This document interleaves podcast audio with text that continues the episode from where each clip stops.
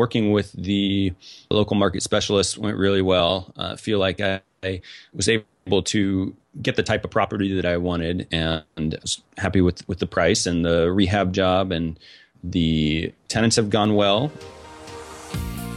Welcome to the Creating Wealth Show with Jason Hartman. You're about to learn a new slant on investing, some exciting techniques, and fresh new approaches to the world's most historically proven asset class that will enable you to create more wealth and freedom than you ever thought possible. Jason is a genuine self made multimillionaire who's actually been there and done it. He's a successful investor, lender, developer, and entrepreneur who's owned properties in 11 states, had hundreds of of tenants and been involved in thousands of real estate transactions. This program will help you follow in Jason's footsteps on the road to your financial independence day. You really can do it. And now, here's your host, Jason Hartman, with the complete solution for real estate investors. Welcome, listeners from around the world. This is episode 1164, 1164. Thank you so much for joining us today. I've got our in house economist Thomas here with us, and we are going to talk about how the government has disincentivized homeownership. Yes, disincentivizing homeownership. It used to incentivize it much more than it is nowadays, and this bodes well for you investors. So, congratulations because when you disincentivize something, you create its opposite. You create more renters. So uh, that's what we'll talk about in the intro portion before we get to our guest today. Thomas, welcome back. How you doing? Yeah, good to be with you. Good to have you, you on. So, hey, Thomas, I haven't talked to you since uh, you were at Meet the Masters, and I, I didn't see much of you there, but I, I saw you standing in the back of the room watching. This is now, what, your second event with us, right? You went to Profits in Paradise in Hawaii, what did you think? How was the event for you?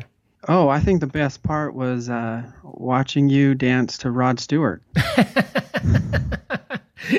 yeah, that was pretty good. You know, I do like to cut a rug a little bit. I will I will be the first to admit that. And a few people said to me that that was the most fun they had in years. One guy said to me it was the most fun he had in a decade. And I will tell you, it was the most fun I had since last year's Meet the Masters, just about 14 months ago, when we had the Journey tribute band. And I got I got to tell you, you know, tribute bands, some of them are great because they're actually better than the real artists sometimes. Here's my theory on that. A tribute band, their whole goal is to sound like the album, to sound like the song we all know, love, and recognize, all those songs of whatever the artist is. The original band, they want to improvise and they want to make it different and they want you to hear their new stuff that you don't even know.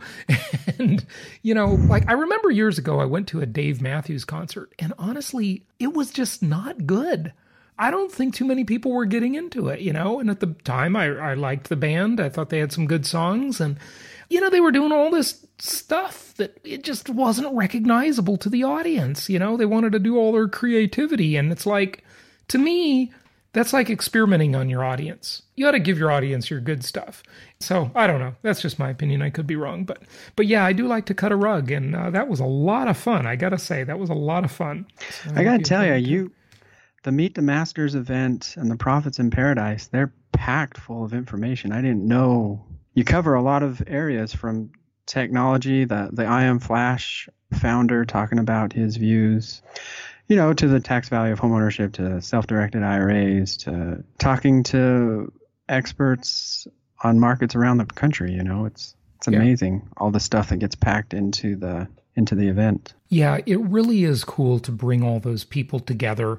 I will say though, the thing that I think is very important is that you go to all of our events, listeners, because at Meet the Masters, I really talk very little. And that is one of the complaints we've had a couple of times over the years. Jason talk more. And hey, I'm flattered, okay?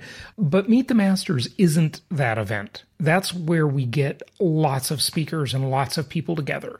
The other events like Creating Wealth and JHU, Jason Hartman University, those are where it's it's really just me presenting and I'll have a couple of other speakers that'll just present for a very short time. You really need to get the whole spectrum of these events and make sure that, you know, over the course of the year, you can always do this and those two events, JHU and Creating Wealth, they don't change very much. They, they change a bit, but not as much. But Meet the Masters and Profits in Paradise, completely different events every single time. Of course, Venture Alliance retreats and Adventure Alliance trips are completely different every time, too. So just to let people know about about the different things. But you were networking a lot with the local market specialist at the event, and I, I know you and you have a little investment club.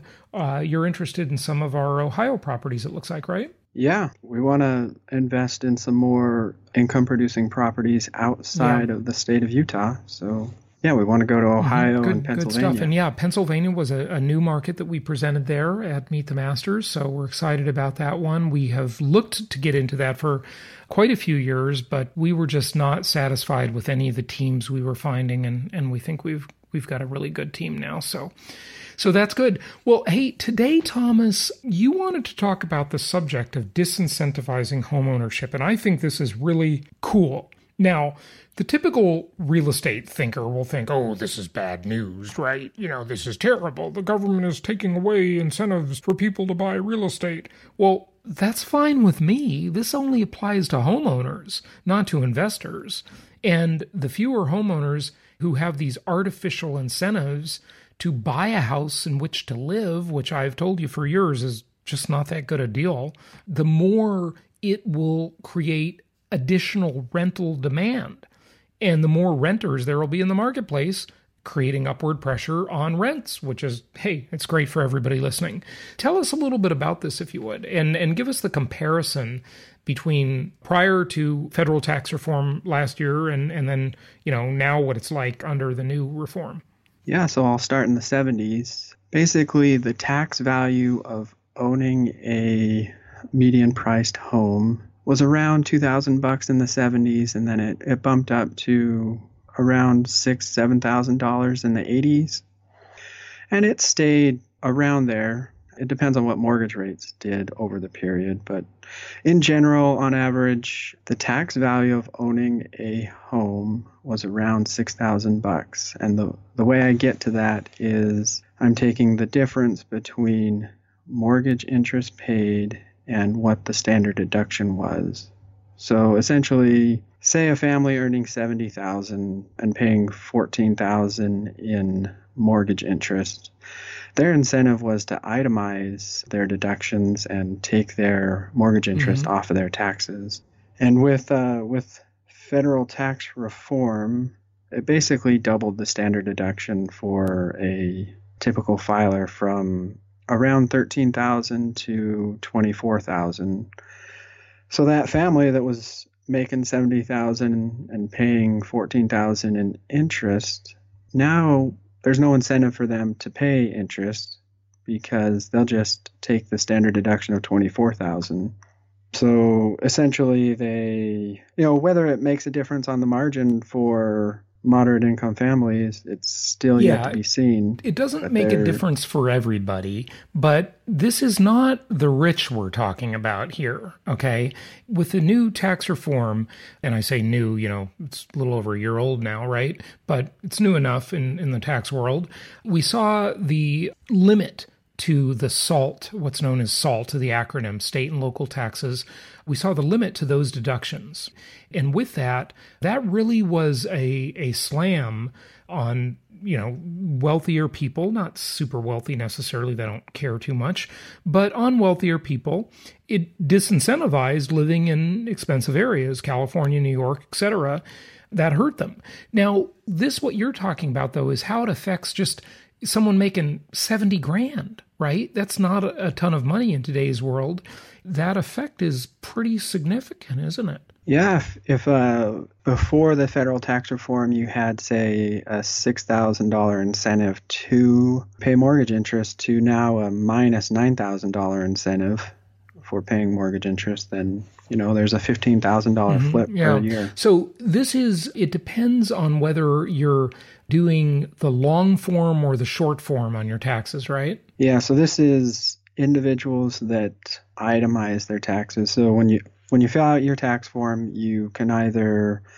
take the standard deduction, which was going to be thirteen thousand for a family filing, married filing joint, to it jumped up to twenty four thousand. So that that nine thousand dollar difference, there are families in there that you know were paying mortgage interest and they were paying more than thirteen thousand in mortgage interest to where it was advantageous for them to itemize their mortgage interest and take basically take their mortgage mm-hmm. interest off their taxes. Now that okay. incentive isn't so there. just to run through the details of that, if they're paying mortgage interest of fourteen thousand dollars per year, they give seven thousand dollars away to charity. They pay property taxes of two thousand dollars for a total of twenty three thousand dollars. Their standard deduction is thirteen thousand dollars and the tax value of mortgage interest charity property taxes is $10,000 and that was before yep. tax reform.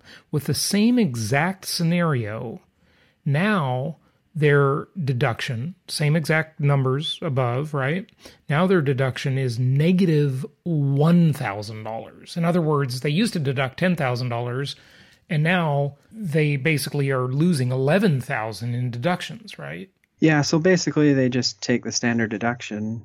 And I'm not saying that federal tax reform increase the tax burden on you know a family making 70,000 for most tax filers it's uh, around 80% will see a mm-hmm. you know a tax savings of around 15 20% so you know it was a it depends on your right. political perspective right but it was the biggest tax oh, reform yeah, in yeah, 30 since years Reagan yeah and overall, it's good, but it, it definitely slammed the people in the high cost of living areas. So when I had Meredith Whitney on a few years back and she talked about the state of the states, you know, this is yet another incentive to migrate to places with lower property taxes and lower housing costs. And boy, a lot of people have been doing that, yours truly included. So feels very good to live in a no income tax state uh, like I do now instead of living in, in the Socialist Republic of California where it's so expensive. It's just so expensive.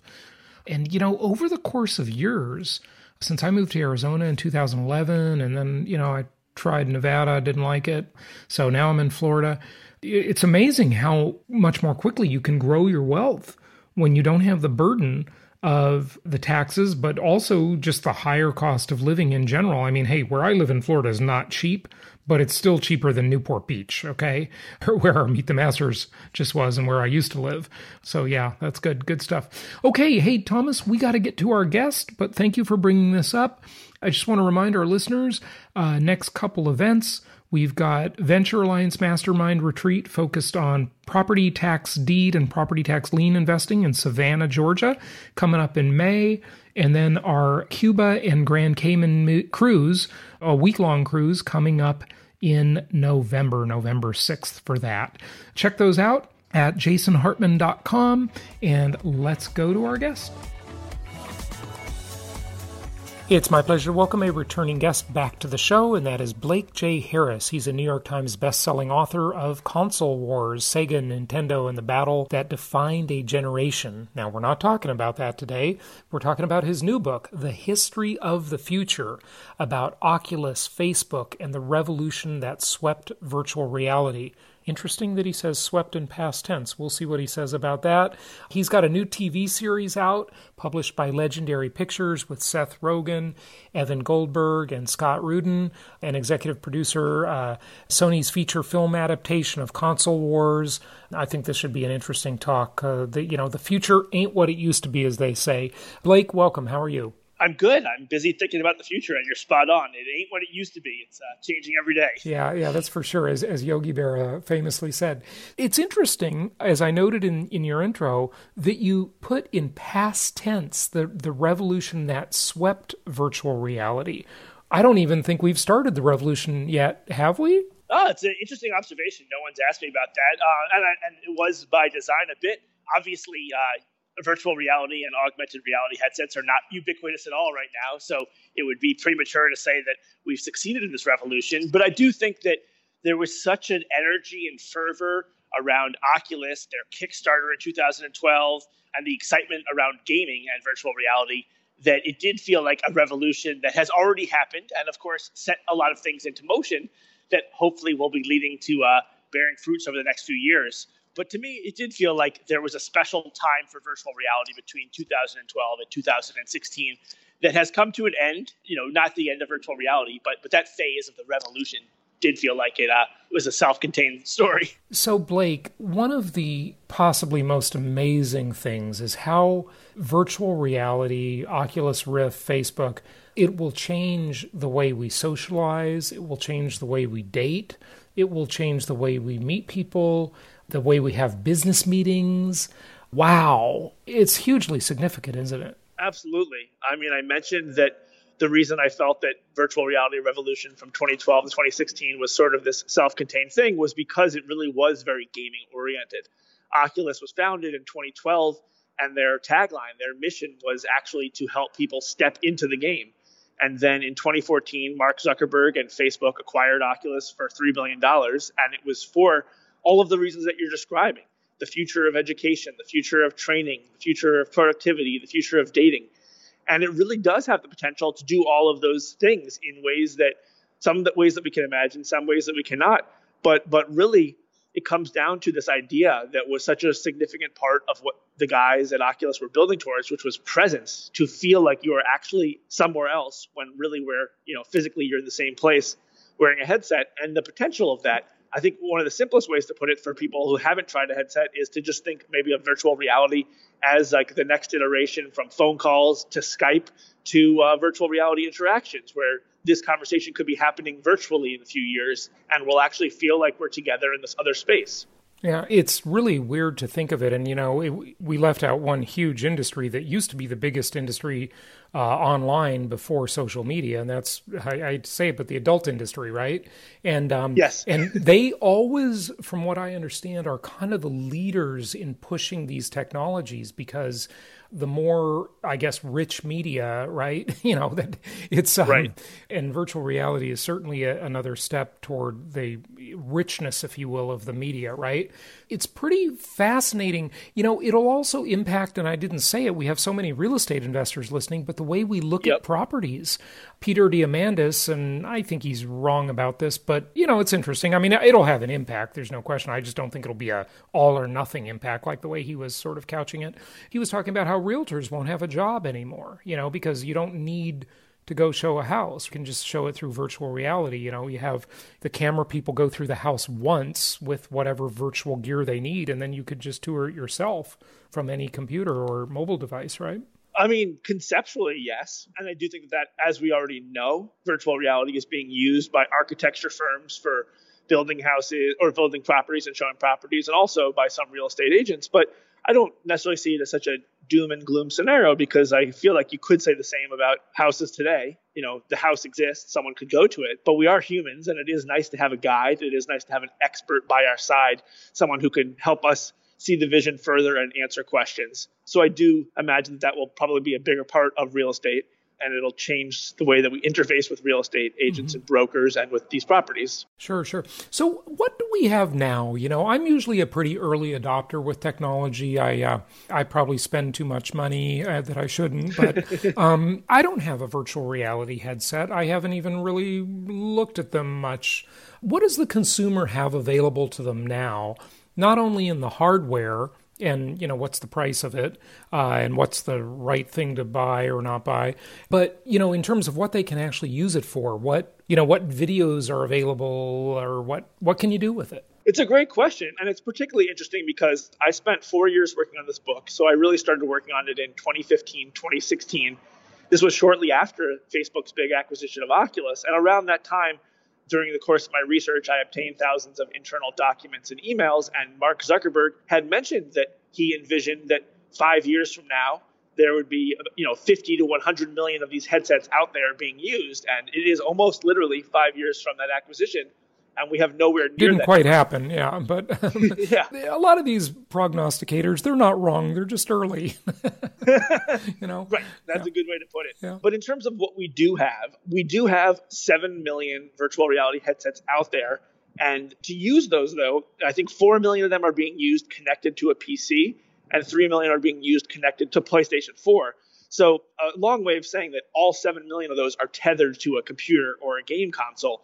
And so, you know, I think the future of virtual reality, the one that is going to make, you know, you buy a headset or more interested in buying one, or my mom or my brother, is an untethered standalone experience, which hopefully could be affordable for a few hundred dollars. And Oculus and Facebook are putting out a headset like that called the Oculus Quest in a couple of months. It's going to be the first affordable headset that does that. And as with so many things over the course of my four years working on this, this is the thing that they think is going to finally make VR take off. It remains to be seen. I think it's going to be a slow burn either way, but at least it moves us in that right direction where it would be affordable and accessible to you. Yeah, you, you talk about affordability. And I mean, I remember literally the last time I looked up Oculus Rift headset, and it was about $650. Yes. And now I'm looking at it right now, this moment, it's $349. It's probably better than that other version, too, I'm guessing. But what's the kind of price point that you consider affordable? Uh, what, what are they saying what the Quest will cost? The Quest is going to cost $400, which is still expensive, of mm-hmm. course. That's still expensive. But I think that we all sort of understand that this is generation one, and Facebook wants this to be in our hands. You know, they are a software company more than a hardware company, so their goal is to get it out there and to drive the price down. But I think that one of the things that's interesting is that to me, this story is about virtual reality. But what interested me as a writer was always sort of this American dream, starting a business story that is universal in that respect. Mm-hmm. You know, when Oculus first came onto the scene in 2012 with a headset invented by founder Palmer Luckey, the major proposition was that this was a $300 headset. And then you flash forward a few years to when they actually launched it and it was $600. I'm sure that anyone who's run a business knows that stuff like that happens, that you keep making compromises or keep upgrading. But I do think that at some point you maybe sort of lose sight of your original mission. And that is part of what happened with Oculus and maybe why it is not as ubiquitous as we would want today. But I think that over the next few years, it will come down to a price point of about two hundred dollars, which is uh, you know it's that's still a lot of money, yeah, but it's not, probably not something really, that we can I mean, afford. Yeah, yeah, right. Yeah, yeah. What else is out there? I mean, is the Facebook Oculus cartel? And I'm calling it a cartel because I'm not a Facebook fan. I mean, I use it all the time, but I have my gripes about the way it's being run for sure, and all of these big tech platforms scare the heck out of me in many ways. Uh, but anyway, that's good. Uh, they yeah, should. Yeah, well, I, I, went into this book with no particular gripe against them or strong opinion, but I hmm. definitely left very concerned about Facebook and the future of these big tech companies. So Good. I'm glad to hear that you're suspicious. Oh, I'm I'm extremely suspicious. I think they are way too big and powerful, and they're abusing us in so many ways. But that's a whole nother discussion for another day. Who else is there? Who's standing in line? Like Oculus is clearly going to be the leader, at least you know initially. Who's the second place? So second place right now is HTC. They have a partnership with the game company Valve, which is best known for Steam and uh, you know Steam's hundreds of millions of PC gamer user distribution network. They have actually been very competitive with Oculus and have, for the most part, been a market leader due to a lot of missteps and mistakes by Oculus and Facebook over the years. But to your point, you know, Facebook has two billion users. They have a big war chest of money, and they do seem poised to lead, you know, the next phase of the VR revolution if it were to come to pass. Um, and then you have companies like Apple and like Microsoft and Google as well that have really put more of their efforts towards augmented reality, which mm-hmm. is you know more about the real world experience with virtual and computer generated objects overlaid on top of reality. Right. And it's kind of a good position for them to be in. You know, we think of Apple as the pioneers of the smartphone industry, and they certainly were to a degree, but it helped them that BlackBerry came first and took a lot of the friction points away for them so that mm-hmm. they can come in. And I think that we're probably poised for something like that here with mm-hmm. virtual reality. Yeah, very good point. Kind of uh, jump to the next section, but I do want to go back for a moment and ask you about what can a consumer really do with it nowadays? What can they use it for? The primary function is is gaming. And it's interesting earlier that you mentioned the adult content industry and pornography because during my years of working on this book, there was always this talk of finding the killer app. You know, what is going to make you or me or anyone out there buy a $400 or $200 VR headset? And people have always talked about it in terms of some game or even some sort of social media platform. But to your point, historically with computing platforms, pornography has been one of those big killer apps. And yeah. so it's interesting, especially as we touch on that third rail topic of big tech and the impact they have on our society, that Facebook is so averse to adult content appearing or being used on these VR headsets. They make it as difficult as possible, which I think is hurting the spread well, of it. it, it it's probably hurting innovation and sales but I'll say that I'm happy to hear Facebook's doing at least one sort of ethical thing, depending on where you come down on this. No, you're totally but, yeah. right, and it's like I, I don't mean they, to they knock Facebook they have a for conscience. censorship yeah. there, but it sort of just goes to speak to Facebook really wants to curate this platform. I mm-hmm. think that with PCs, for all the good and the bad that computers have brought us over the past 40 years, it is known to be very open where you can pretty much do anything and have any sort of content out there. And again, that's there's good and bad to that. But um, you know, I think the adult content in VR is already an area where we're seeing Facebook exercise their vision to cultivate this ecosystem. You, you know, it seems like the sort of second place big thing that really would be right after gaming would be social media and not just social media but another form of social media which would be the dating sites because wow if people could meet and make like virtual reality phone calls if you will that would right. just be incredible. It's bad enough that nobody goes out anymore and everybody's sitting in front of their screen at home and cocooning. You know, this is interesting because it's what the futurist Faith Popcorn predicted way back in the 90s. She called it cocooning, where people would just stay at home. And her impetus for that was literally this big technology. You ready? Don't freak out when I tell you about the technology that she built that cocooning theory around home theater systems and big screen TVs. now, you know, those are totally commonplace, but they were really coming up then. She said, you know, you won't need to go to the movies anymore, right? so, right. But it, it, became a lot more than that. But it, it, seems like really the social media and and you know the dating platforms would be huge. Also, I could see a huge use for job interviews. That, Ooh, yeah, that would really be really efficient. A, a, whole bunch of things, you know, looking at houses, looking at cars. Any, I mean, there's a million applications, obviously, but Thoughts? yeah, I mean, a good example of, of how it can be used in a social context is on, on Monday of this week, I did a, a book interview, like a, basically a campfire fireside chat in a virtual space hosted by a VR evangelist, and you know, 50 people, quote unquote, attended virtually. And so after the Q and A, I could meet with some of them and talk to them. And so, you know, it has that semblance of, of, of being more like a physical event as opposed to just IMing someone or text messaging someone. I think that part of the reason people haven't jumped full force into the dating and that sort of thing is because you do have this issue with the uncanny valley. You know, there is not right now a perfect VR representation avatar of myself or of yourself. It's, you know, mm-hmm. it's still going to be a little gawky. So I think until they perfect that, it's probably going to, you know, make people continue to date in the real world or via applications. But the one other thing that you have and that you really pointed on was the social media aspect. And if you recall, you know, a big part of what made social media take off in the early or mid aughts was the sharing of photos and of videos. And so with virtual reality, you have this ability to share 360 degree videos, meaning that you put a camera in the center of a room and like let's say it's a child's birthday party and grandma can't be there, you can literally just record a full panorama and grandma could either be there in the moment or she can relive the birthday party. You know, for anyone who's tried one of those 360 experiences, it's kind of incredible because it's like walking through someone else's memory. Like you can walk and visit other parts of this experience that you didn't even go to in the first place. It's pretty amazing. You know, there's going to be, there will be a new thing. Well, we already have it to an extent, and I don't even know the name, but there's a buzzword for it. I can't remember. But there will be virtual reality tourism. that will happen, you know. Right. What about the other senses? I mean, virtual reality plays on, you know, the vast majority is your vision. It plays on your equilibrium, though, which I call the sixth sense. You know, they talk about a sixth sense. We already have one. We already know about it. It's your equilibrium. Right. Good point. But you know, you can. There are also a lot of sensors as far as body movement and touch, and you know, what about the other senses? So we're still very early in that. I mean, I think smell is one that is uh, discussed a lot. There's articles about it because it's perhaps the most fascinating. How do you create a seemingly infinite palette. it's smells. the most difficult. Smell is the right, most difficult exactly. one to recreate. Yeah. So you know, I've seen experiments of trying to take the most common smells and recreate them, and that's going to be way into the future. But perhaps a a workaround for that is where it gets into you know scary or maybe empowering territory where you actually tap into the neural circuits. So maybe you're not actually smelling pizza, you're but you're triggering something in the brain that fires the same receptors that you would normally have when you smell pizza and you feel like you're smelling pizza. That's sort of more like a matrix type discussion.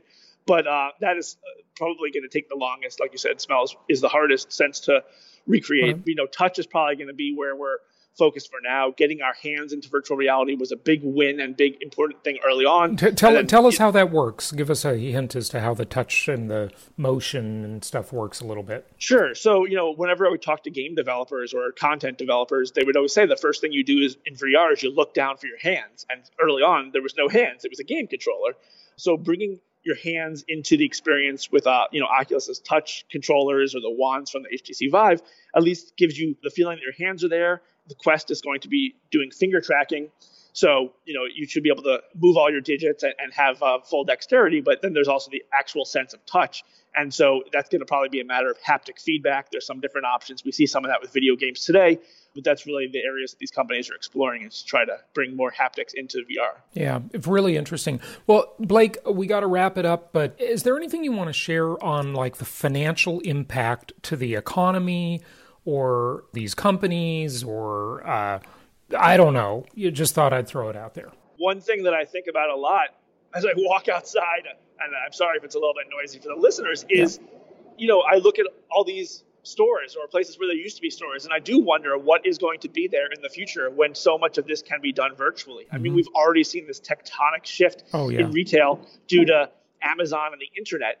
Now, the retail apocalypse, you, yeah Exactly. And so, what happens when you take that a step further? What happens when you and I decide to go out on a date or a double date yeah. and we can do that virtually instead of going to a Starbucks? Yeah. What is going to need to exist in the meat and potatoes real world? Hopefully, people smarter than me are thinking of good options and ways that we can still interact physically.